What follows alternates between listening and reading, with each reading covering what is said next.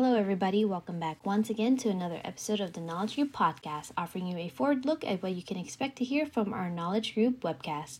And on this particular episode, we're going to be joined by our panelists on the April 25th webcast, kicking things off at 12 p.m. Eastern and lasting for two hours.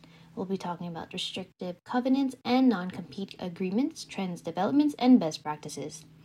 The panelists for this webcast consist of Ronald Rosengarten, Michael Einbinder, William Cantrell, and Matthew Crawford. Without further ado, we'll turn things over to our speakers. My name is Michael Einbinder. I'm a partner at Einbinder and Dunn. I'm here today to discuss various issues associated with restrictive covenants, including non compete agreements. Primarily, I will be speaking about drafting issues associated with the clauses in parties' agreements that address the restrictive covenants.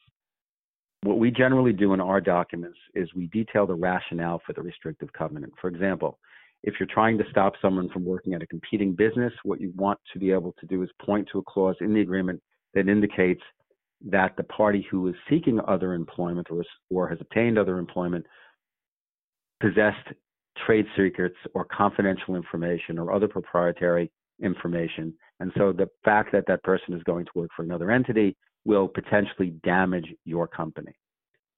It's best to include that information in the documents that the employee, for example, signs so that they acknowledge the existence of that information and the importance of that information to your company. In general, you should indicate a legitimate business interest for the restrictions. It's important, again, to protect trade secrets. That kind of information is important for enforcing the agreement in front of many courts, which want to see what the purpose behind the restriction is. Also, uh, what we've seen in a number of cases we've worked on over the years is that some agreements overreach. And my advice is simple don't overreach.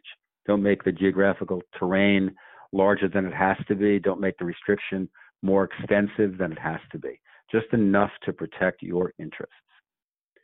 And always enforce non competition or restrictive covenants. If you fail to enforce them, the other side can use that against you by taking legal action or asserting in a legal action that you take that it's not imperative that you enforce those restrictions. So take action to protect your rights every time the kind of situation that we're talking about comes up. Thank you. Hi, my name is Will Cantrell. Uh, I'm an attorney based in Florida. Um, I work at Cantrell's Wetsch, which is a business litigation boutique focused on marketplace and workplace disputes. I personally focus on employee mobility and trade secret disputes, uh, particularly uh, representing um, executives and other professionals, as well as companies in the context of uh, you know transitioning teams and other individuals over uh, to the company. Um, I'll be covering four different topics. Um, first, uh, hiring best practices for individuals subject to restrictive covenants. In other words, how to avoid buying yourself a lawsuit. Uh, second, strategies for uh, defending individuals and employers against enforcement of restrictive covenants and tortious interference claims. Third, choice of law issues and litigating restrictive covenants, um, both for purposes of drafting restrictive covenants and for selecting venue uh, to file suit.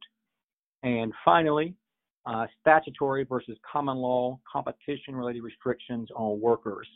In other words, the various types of claims that may be asserted. Thank you.